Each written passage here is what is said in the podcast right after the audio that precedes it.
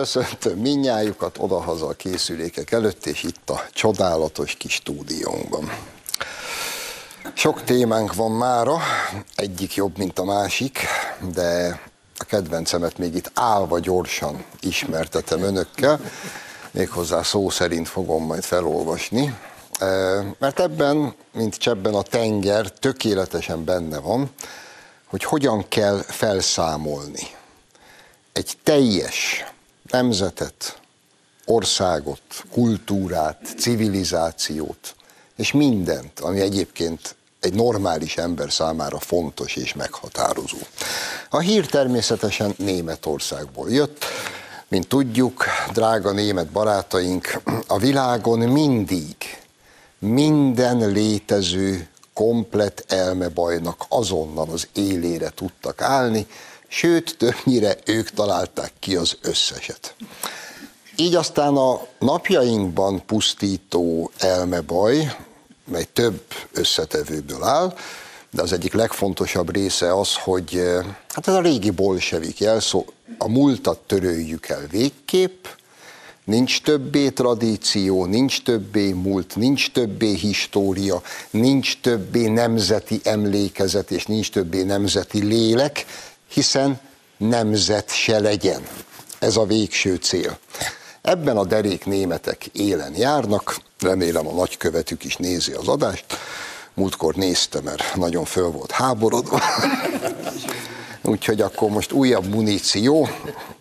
Azt mondja, szó szerint felolvasom, mert csodálatos. A Szövetségi Külügyi Hivatal az Otto von Bismarck alapította minisztériumban található Bismarck termet átnevezi, és azt a jövőben a német egység termének fogják hívni.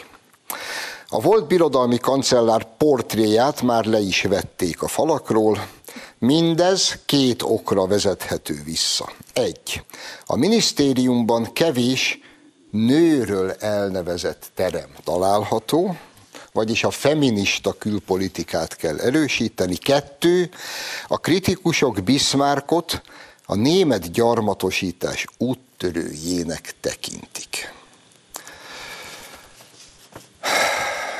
Ilyenkor legszívesebben hazamennék. Mert ismerem magam, és már most kizárólag B-vel, P-vel és K-val kezdődő szavak jutnak eszembe. De igyekszem azért finoman fogalmazni. Szóval, baj van Bismarckkal. Otto von Bismarck kancellár, mégiscsak a német egység megteremtője. Tehát ha ő nincs, akkor a mai értelemben vett Németország sincs. De mostantól ő nem jó, mert többek között az a probléma, probléma vele, hogy nem volt nő. Ha jól értem. Levesszük a Bismarck képeket, és helyette elnevezzük a róla elnevezett termet, még egyszer mondom, a német egység termének. Azóta ezen töprengek, hogy vajon egyébként a német egység terme az mitől feminista? Tehát a német egység az nő nemű, tessék mondani. Tehát akkor már miért nem találtak egy nőt? Ha már, ugye ez a fő probléma. A másik meg ez a, ez a visszafele a múltunkba így belevetítünk ilyen mai hun valós értékeket, hun pedig ilyen elmebajokat hogy Bismarck a német gyarmatosítás úttörője. Tényleg? És akkor egyébként, egyébként akkor ki fog maradni? Mert én értem, tehát akkor jövő héten mondjuk a Mátyás templomot mi is nevezzük át. Mert itt van ez a nyomorult Mátyás királyunk, az összes népmesénk fele róla szól, ugye a magyar néplélekben, a magyar kollektív emlékezetben, a magyar kollektív tudatban Mátyás alakja, az, az igazságos uralkodó, és hát azért mégis Mátyás idején volt utoljára Magyarország egy európai nagyhatalom, de hát baj van vele. Hát egyrészt tuti, hogy nem volt genderfluid. Erre szinte most mérget vehetünk. Kettő, gyarmatosítás nyögte Mátyás bús hadát Pécsnek büszke vára. Hát mit szólnak ehhez az osztrákok? Hát a Mátyás templomot nevezzük át mondjuk Hagyjuk a francba. Hagyjuk a francba. Minden esetre én csak azt nem értem, hogy nem, nem vagyok hajlandó elhinni, hogy minden német komplet kretén.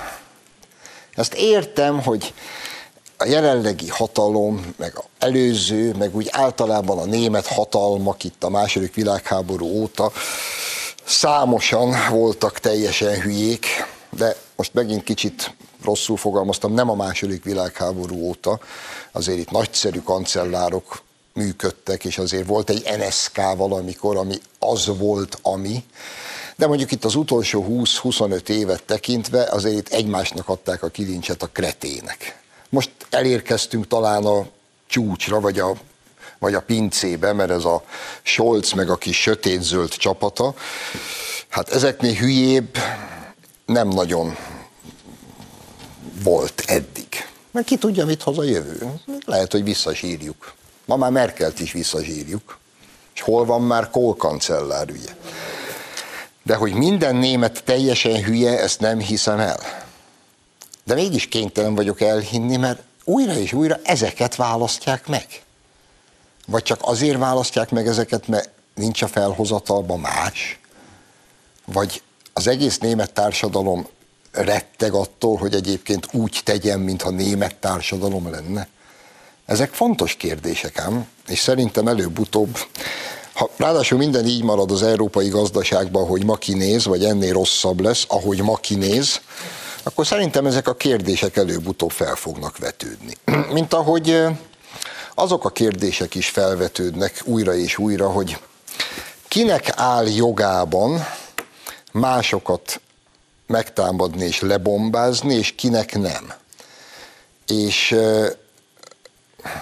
ki az, akinek a bombái azok nagyon klassz demokratikus bombák, és ki az, akinek a bombái meg rettenetes diktatórikus bombák. Ugye itt van ez a Biden nevű szerencsétlen öreg Fingó bácsi, aki ő az Egyesült Államok elnöke valami fatális véletlen folytán.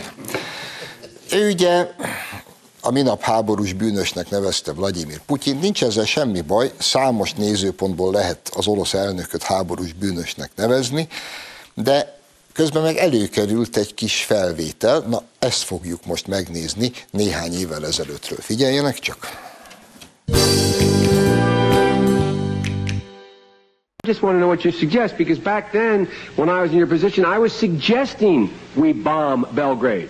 I was suggesting that we send American pilots in and blow up all the bridges on the Drina. I was suggesting we take out his oil supplies. I was suggesting very specific action.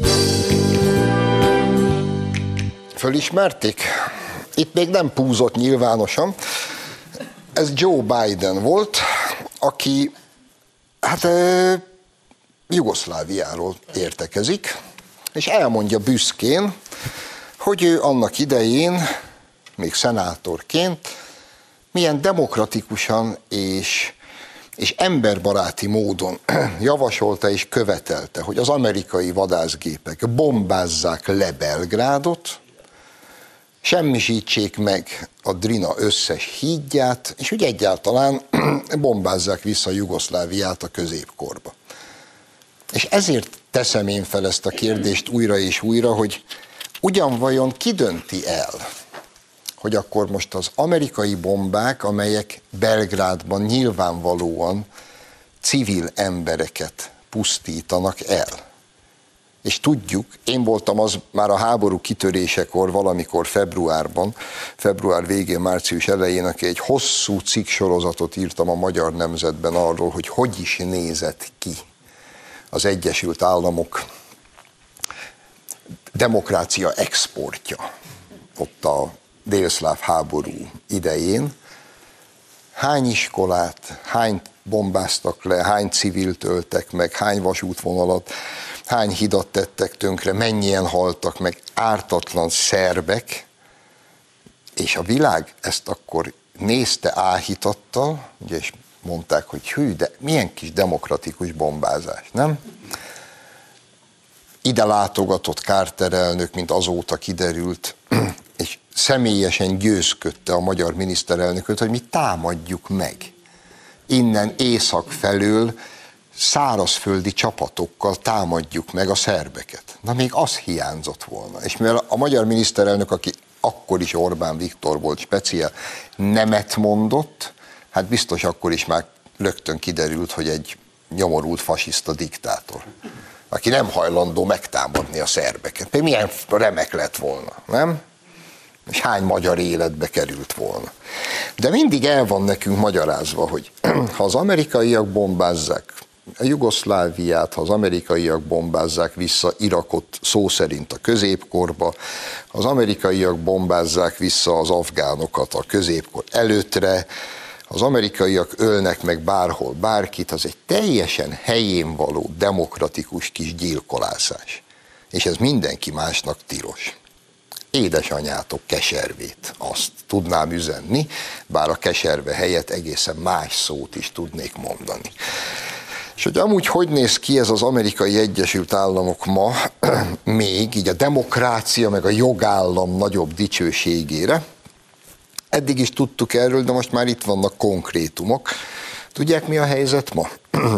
Soros elvtárs, aki sok egyéb mellett azzal is el van foglalva, hogy iszonyatos pénzeket fektet abba, hogy az Egyesült Államokban olyan ügyészeket válasszanak meg, akik az ő emberei és az ő elveit képviselik. Ez egyébként önmagában jó, mert gondolná az ember itt az elmaradott Ázsiában, itt a félperiférián, hogy a jogállam például attól jogállam, hogy a jogszolgáltatásban, a bíráskodásban, a büntető eljárásokban kizárólag a törvényeket kell figyelembe venni. Ez egy elavult régi álláspont.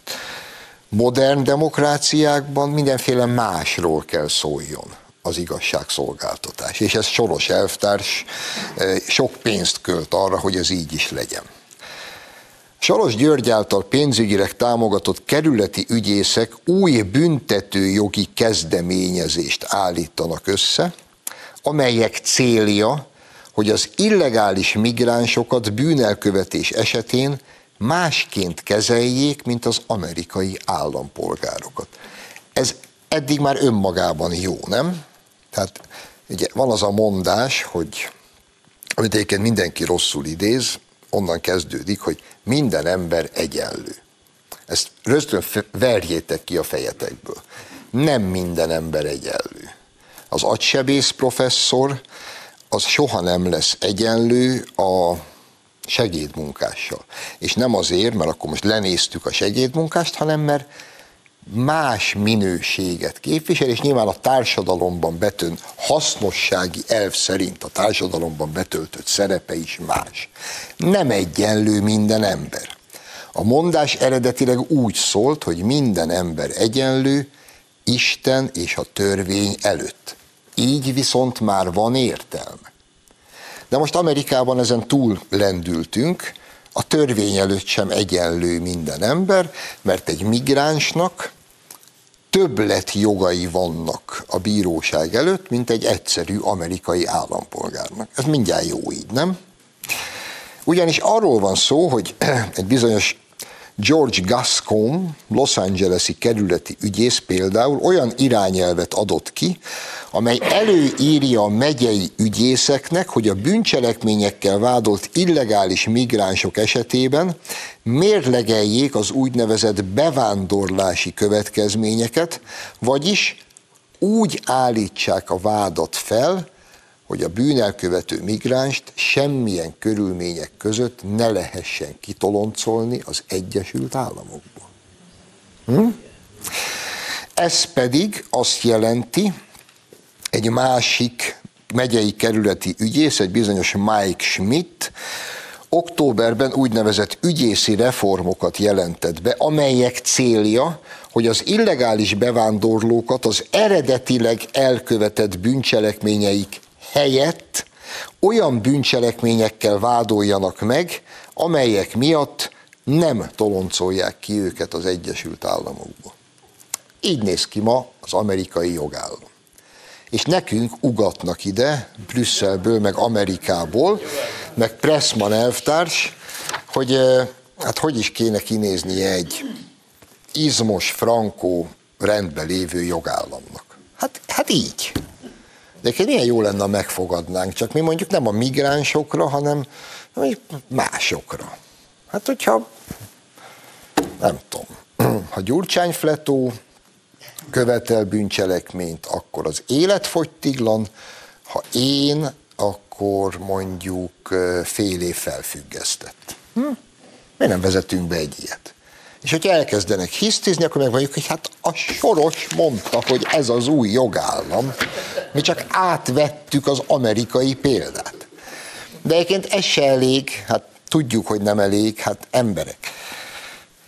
Azzal cseszegették az életünket éveken keresztül, hogy a magyar, hogy hívják, vagyonbevallási nyilatkozatok, azok nem jók. Ekkor fogtuk, és betűre lefordítottuk a brüsszeli európai parlamenti képviselők számára kötelező vagyonbevallási irányelveket. De betűre fordítottuk le, és ezt vezettük be. Másnap közölték, hogy ez nem jó. És a pénzért folytatott hajszában, ezt külön kikötötték, hogy ez nem jó, térjünk vissza a másikhoz, ami addig nem volt jó. Tehát tök mindegy egyébként, hogy mi mit vezetünk be, meg mit nem. Ők majd eldöntik. És ugyanez vonatkozik a fantasztikus ugye a sajtószabadság, médiaszabadság, gondolatszabadság kérdéskörére is, ami nálunk nincs.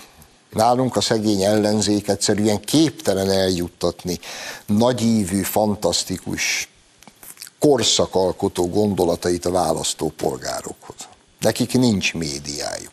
És különben is mi itt a médiát rettenetes módon befolyásoljuk. Nem így a festői Egyesült Államokban, ahol most ugye Elon Musk megvette a Twittert, Elon Musk még nem hiszi el, hogy valószínűleg merénylet áldozata lesz. Ne legyen igazam, de szerintem ez csak idő kérdése. És hát Elon Musk előveszi ilyen kis papírokat. És most például, amit mindig is úgy rebesgettünk, meg sejtettünk, de most megvan papírokkal, belső levelezésekkel, dokumentumokkal, itt áll előttünk a pőre valóság. A Twitterre az amerikai demokraták napi szinten szóltak oda, hogy mit szabad és mit nem. És a Twitter előző vezetése, meg tulajdonosi köre haptákba vágta magát, tisztelgett, és az szerint működött, ahogy ezt a demokrata párt megkövetelte tőle, meg az amerikai Deep State nyilvánvalóan. Így például, nyilván elhanyagolható, mikor zajlott a választási kampány, az elnökválasztási kampány az Egyesült Államokban, és előkerültek Joe Biden bácsi kretén, szex és drogfüggő fiának, Hunter Bidennek a viselt dolgai, mert az a barom, mint annak idején Kumbéla, ugye, aki a taxiba felejtette az illegális kommunista párt teljes névsorát, a Biden meg valahova beadta a laptopját, hát és hogy, hogy nem arról kikerültek érdekesebbnél érdekesebb anyagok. És mikor ezt elkezdte az amerikai sajtó megszellőztetni, nyilván nem a lipsi fele, és a Twitteren elől elkezdtek irogatni, a demokraták leszóltak, és erről most megvan az összes dokumentum a Twitterhez, hogy az összes ilyen anyagot le kell tiltani. És aki ezzel foglalkozik, azt ki kell zárni a Twitterből, meg kell szüntetni a fiókját. Cuki pofák, nem? És érdekes mondani, mindig ott derülnek ki ezek a dolgok, de ott minden rendben van. A sajtószabadsággal, a gondolatszabadság, minden szabadság tökéletes, csak nálunk van ez az átkozott rohadt diktatúra. Ugye ti is érzitek ennek a rettenetes, feszítő, kényszerítő súlyát, hogy az édesanyátokat azt, na nem a tieteket, az övékét. Lett volna még egy érdekes témám a festői Bukarestből, de azt áttesszük a jövő hétre, jó? Csak azért, hogy lássuk, hogy itt eh, a szomszédságunkban is, hogy működik a demokrácia, milyen az európaiság, milyen az az igazi európai légkör, hogy kell működnie egy igazi, szabad, sokszínű parlamentnek, parlamentarizmusnak.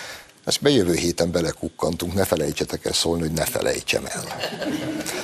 Most pedig tartunk egy rövid szünetet, és a második részben Dömötör Csaba, parlamenti államtitkár lesz a vendégem.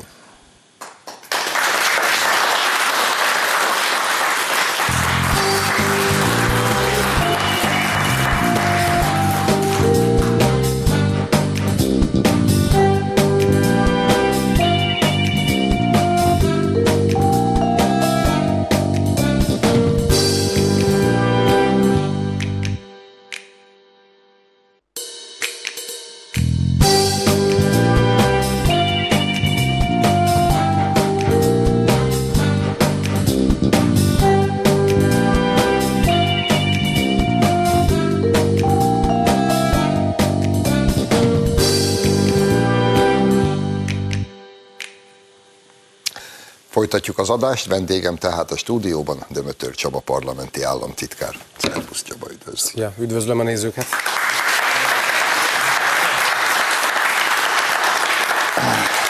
Van itt, van itt nekem fölírva jó sok téma, de így elé furakodott valami. Ugyanis egy-két nappal ezelőtt olvastam a hírt, hogy régi kedves nagybarátunk Guy Verhofstadt egy remek ötlettel állt elő, nevezetesen, hogy ahányszor vétózunk valamilyen európai közös határozatot nem vagyunk hajlandók megszavazni, akkor nem tudom, annyiszor két milliárddal több eurót kell tőlünk elvenni? Nem, titok, beszélgettünk erről az adás előtt, és örülök, hogy van lehetőség itt felhozni ezt a témát, mert Miről is van szó? Van egy vita az uniós forrásokról, hát hónapok óta. És mindvégig azt hallgattuk, hogy miért van vita, az a jogállamisági kérdések miatt van vita. Erre Ferhofstadt túr világosá teszi, hogy nagyon is nem erről van szó. Vagy nagyon nem erről van szó. Mert azt mondja, hogy hogyha egyszer vétózik Magyarország, akkor nagyjából 6 milliárd eurót, ha kettőt, akkor, akkor 12 milliárd eurónak megfelelő összeget kell elvenni, és hogy három vétókkal pedig 23 milliárdnak megfelelő összeget euróban. Az azért nem, kevés, nem kevés pénz. Mindezt azért, mert az uniós szuverenitás az nem eladó. Tehát beszél uniós szuverenitásról, miközben pont arról van szó, hogy a nemzetállamok jogköreit akarják számos esetben csorbítani. Tehát kibújt a nem a szög, hanem az ügyfefúró a zsákból, mert, mert mindvégig azt hallgattuk, hogy a jogállamiságról szól. Hát nem arról szól, hanem arról szól, hogy meg akarnak törni minket más ügyekben. A globális minimum adóügyében, ami ugye drasztikus fenyegetést jelentene a, a magyar munkahelyeknek, aztán az Ukrajna támogatása ügyében, hogy vegyünk fel közös hiteleket abban az ügyben, de leginkább a szankciók ügyében, mert miközben Mindenki érezheti az életében a szankciók hatását, gondoljunk csak a benzinkutaknál történtekre. Nem változtatni akarnak ezen, hanem újabb és újabb területekre akarják kiterjeszteni. És ebből a bejegyzésből, amit a liberálisok európai vezére tett közzé, teljesen egyértelmű, hogy amikor az uniós forrásokról megy a vita, akkor is ezekben az ügyekben próbálnak minket megtörni, és miközben az ünnepek közelednek, azért itt még jó pár tárgyalási forduló van, Ugye a kormány egyik legfontosabb feladata az az, hogy ne adjon ki jogköröket a kezéből, és biztosítsa, hogy ezek a források mi hamarabb megérkezzenek hazánk számára. Egy picit még muszáj itt maradnunk, mert hogyha már Guy Verhofstadtnak van bátorsága a szuverenitást egyáltalán a szájára venni, és európai szuverenitásról beszél, ez az alak. Miközben Európa a háború kitörése óta önérdeke ellen szuverenitását tökéletesen feladva, gyakorlatilag kizárólag az amerikai Egyesült Államok érdekeinek megfelelően politizál. Jól látom én ezt?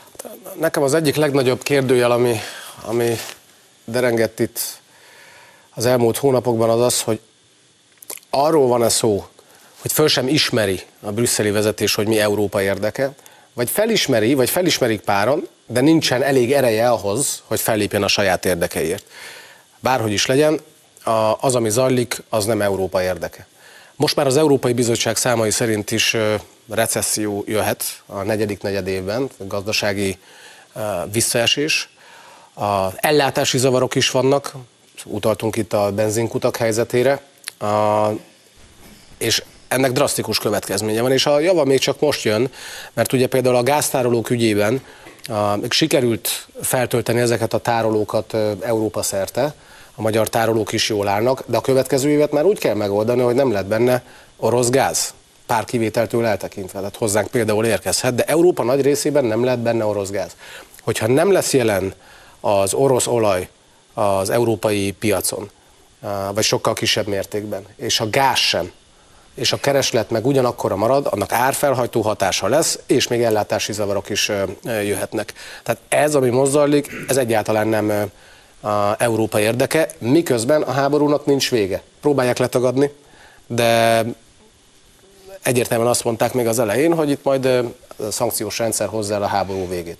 A háború nem ért véget, és Oroszország nem térdelt meg annyira gazdasági értelemben, amennyire remélték. Sőt, megoldja az energiaexportot más irányokba.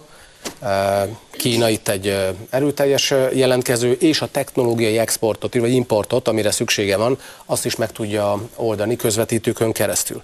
Tehát a hatást, a végeredményt a kívánt végeredményt nem hozta meg, de Európa most mindenki másnál jobban rossz végén van a botnak, és akkor a legenyhében fogalmaztam. Ezért tartjuk fontosnak, hogy minden lehetséges módon konzultációval, tárgyalóasztaloknál felhívjuk a figyelmet arra, hogy ez így nem mehet tovább.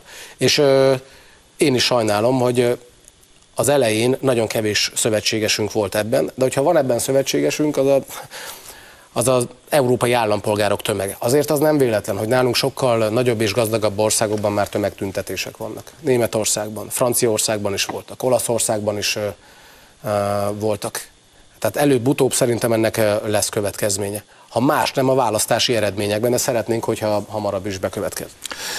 Csak egy összehasonlító adat arra az esetre, hogyha kivezetik az orosz gázt is végérvényesen az európai piacról, amire készülnek. Egy szakemberrel beszéltem a hét elején, aki elmondta, hogy ez az LNG, cseppfolyósított gázt szállító tanker, tudják ezek a hajók, mint egy fél népstadion. Hozza az amerikai LNG-t háromszoros áron, háromszoros áron, mintha az orosz lenne. Itt vitában vagy a francia elnökkel, aki azt mondja, hogy négyszeres. Négy, akkor négyszeres és ez a szakértő elmondta nekem, hogy egy ilyen tankerben lévő LNG gáz egy ország számára, mondjuk egy Németország méretű ország számára 20 percre elegendő gázt tartalmaz. Csak hogy világos legyen, hogy hány tankernek kellene befutni az európai kikötőkbe, ez felfoghatatlan. Nem véletlenül fordult elő, hogy spanyol partoknál ilyen tankerhajók vesztegeltek, mert nem is volt egyébként kapacitás arra, hogy Ki, ezeket kitárazzák. Pontosan, pontosan. És akkor van a, a gázársapkás javaslat is, ami szépen hangozhat elsőre, mert akkor biztos olcsóbb lesz. De hát ez nagyjából olyan, mint hogyha elmennénk a boltba, és ott kiválasztanánk pár árucikket, és azt mondanánk, hogy mi ezt csak alacsonyabb áron vagyunk hajlandóak megvenni, mint ami rá van. Biztos odaadnak. Elmegyünk a pénztárhoz, hát mindenki kíváncsian várhatja egyébként a pénztáros reakcióját, hogy hajlandó-e azon az áron eladni. Na így van ezzel Oroszország is. Tehát be lehet itt vezetni ársapkát, csak éppen a szállítók azt fogják mondani, hogy köszönjük szépen, akkor nem szállítanak. Tehát ez valójában egy embargó.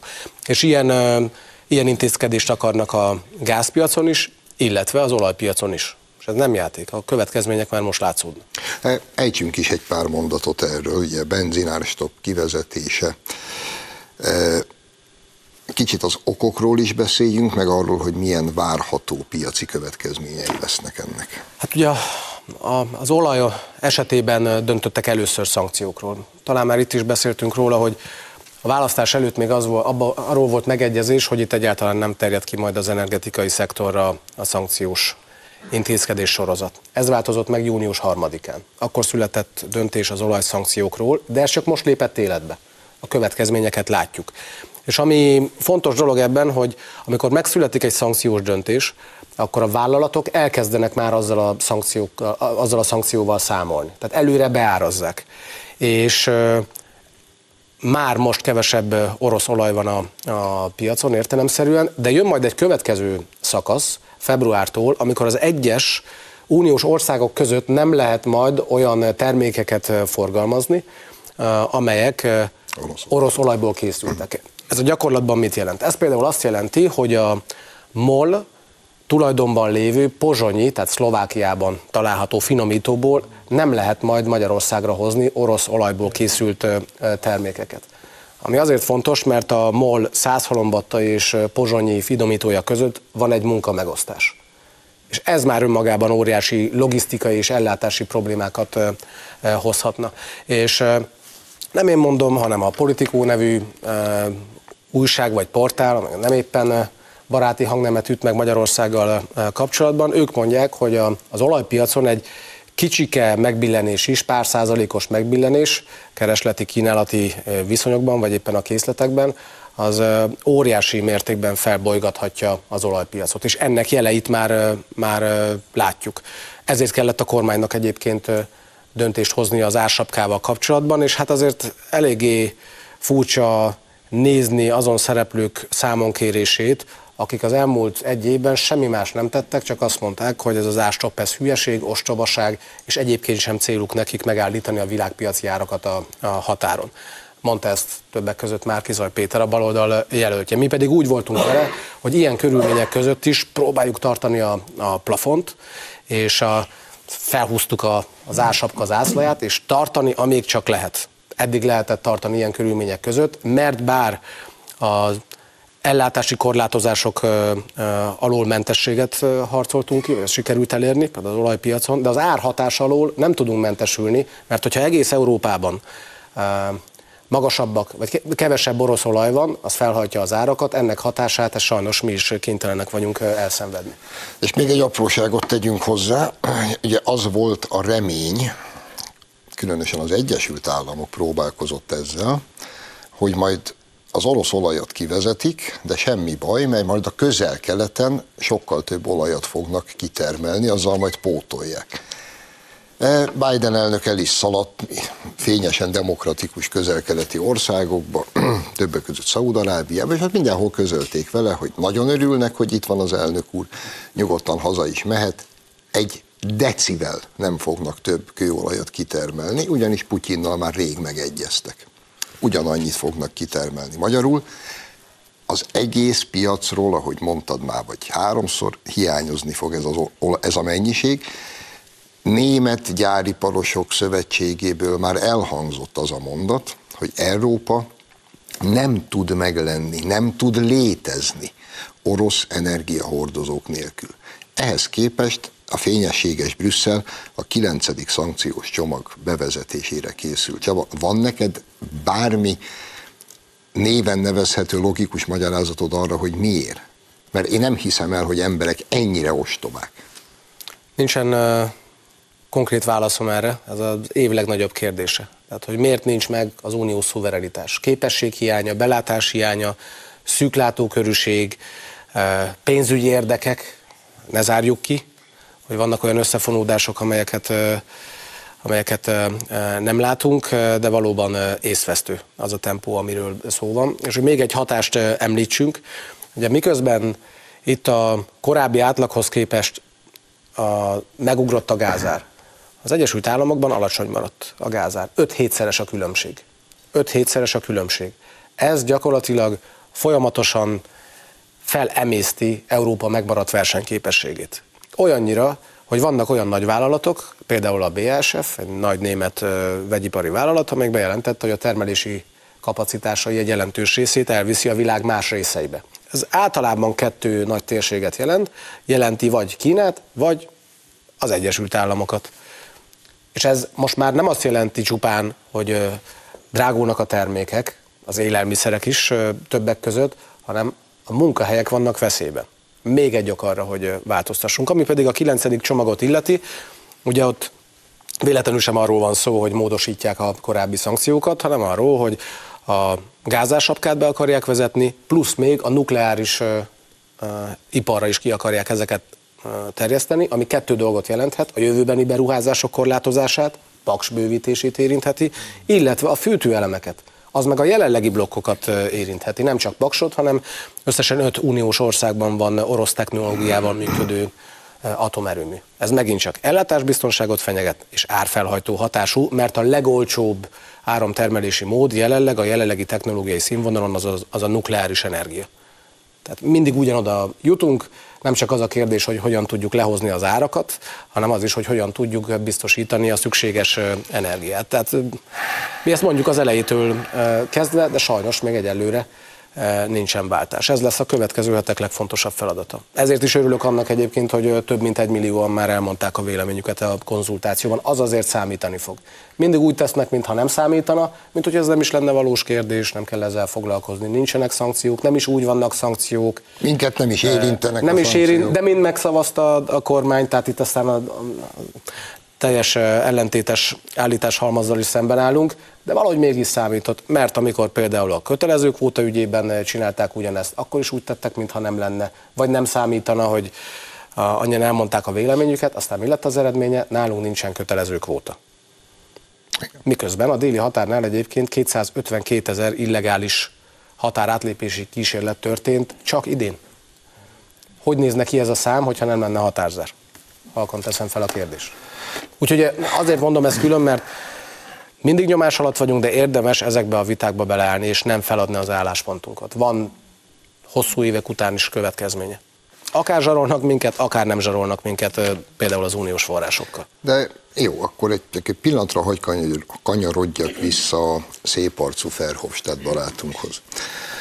E, és az, hogy az egész uniónak ez a, ez a farizeus, érthetetlen, tenyérbe mászó magatartása.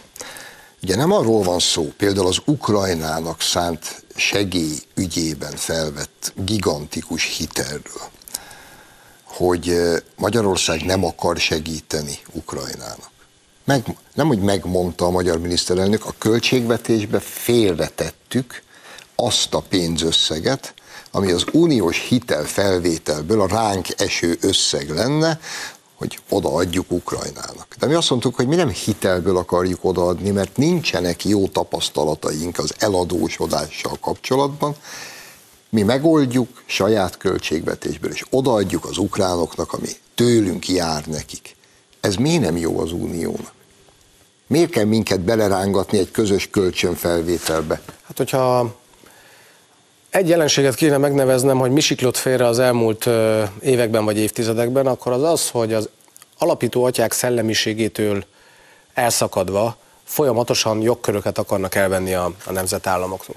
Itt is arról van szó, hogy egy közös hitelfelvételbe akarnak minket belekényszeríteni, miközben kétoldalú módon is tudunk támogatást biztosítani Ukrajnának. Azt azért hozzáteszem, hogy már eddig is több mint 30 milliárdot költöttünk a menekültek megsegítésére. És ugye Miről is van szó? Ugye két nagy uniós költségvetési kalapról mennek a viták és a tárgyalások. A második, az úgynevezett helyreállítási alap, az részben hitel alapú. Közös hitelfelvétel történt, és azért a tagországok közösen vállaltak kötelezettséget. De ebből nem kaptuk meg a ránk eső forrásokat. Kötelezettséget vállaltunk, de a, a folyósítási összeget nem kaptuk meg. Tehát az egész úgy néz ki, hogy úgy, mint hogy bemennénk a bankba, kötnénk egy hitelszerződést, nem kapnánk meg a folyósítási összeget, de a bank az arról győzködne minket, sőt, kezdjük el törleszteni. Minket, kezdjünk el törleszteni majd, és kössünk egy másik hitelszerződést egy másik, másik tárgyban vagy ügyben. Ki írna alá ilyen szerződést? Vagy hogy ők pedig elvárják. Még egyszerűsítsük a példát, a szomszédom Béla bácsi bajban van. Én úgy döntök, hogy segítek neki.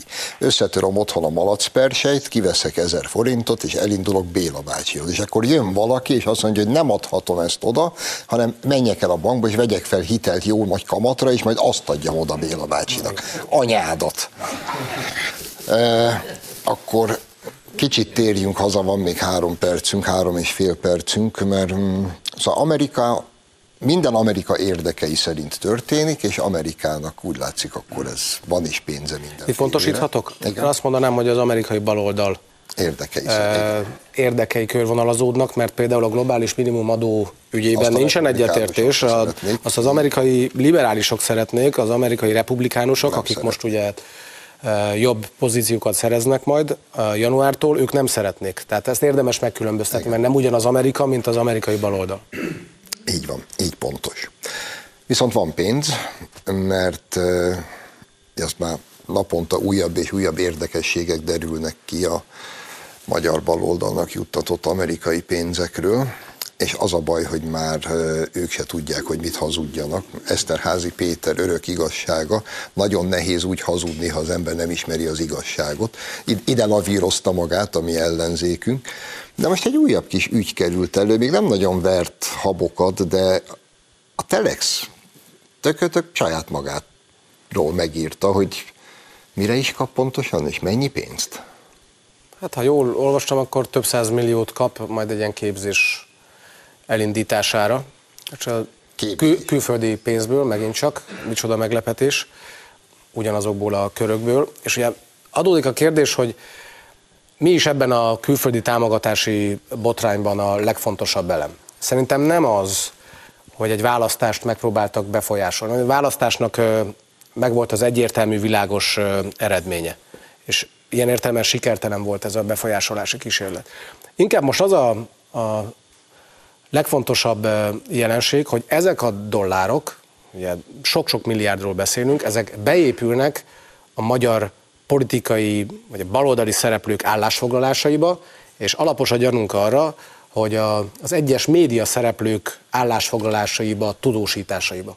Mindezt egy háborús helyzetben. Tehát, hogyha kiderülne, hogy ugyanilyen nagyságrendben kap, kaptak egyes médiumok, vagy média tulajdonosok, baloldali média tulajdonosok ilyen külföldi támogatásokat, akkor sokkal jobban érti az ember, hogy a háború kirobbanásától kezdve miért láttuk azt, hogy egyes médiumok tolnának minket bele a konfliktusba, tolnának minket bele a szankciókba, hogy aztán a baloldali pártok hogyan vegyék fel ugyanezt az álláspontot a parlamenti vitákban és mindenhol máshol.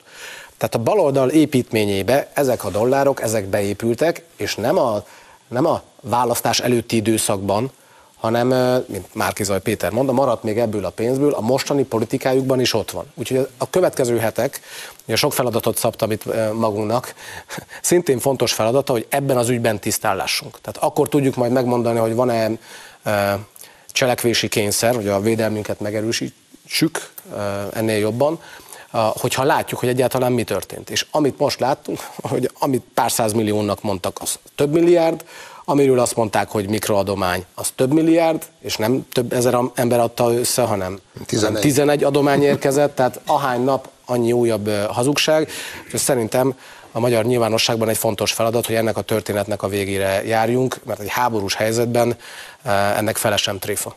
Itt a magyar, magyar önrendelkezésről, a magyar döntési képességről, és arról van szó, hogy mi tudjuk-e meghozni a jövőnket érintő döntéseket amit Guy Verhofstadt sem szeretne.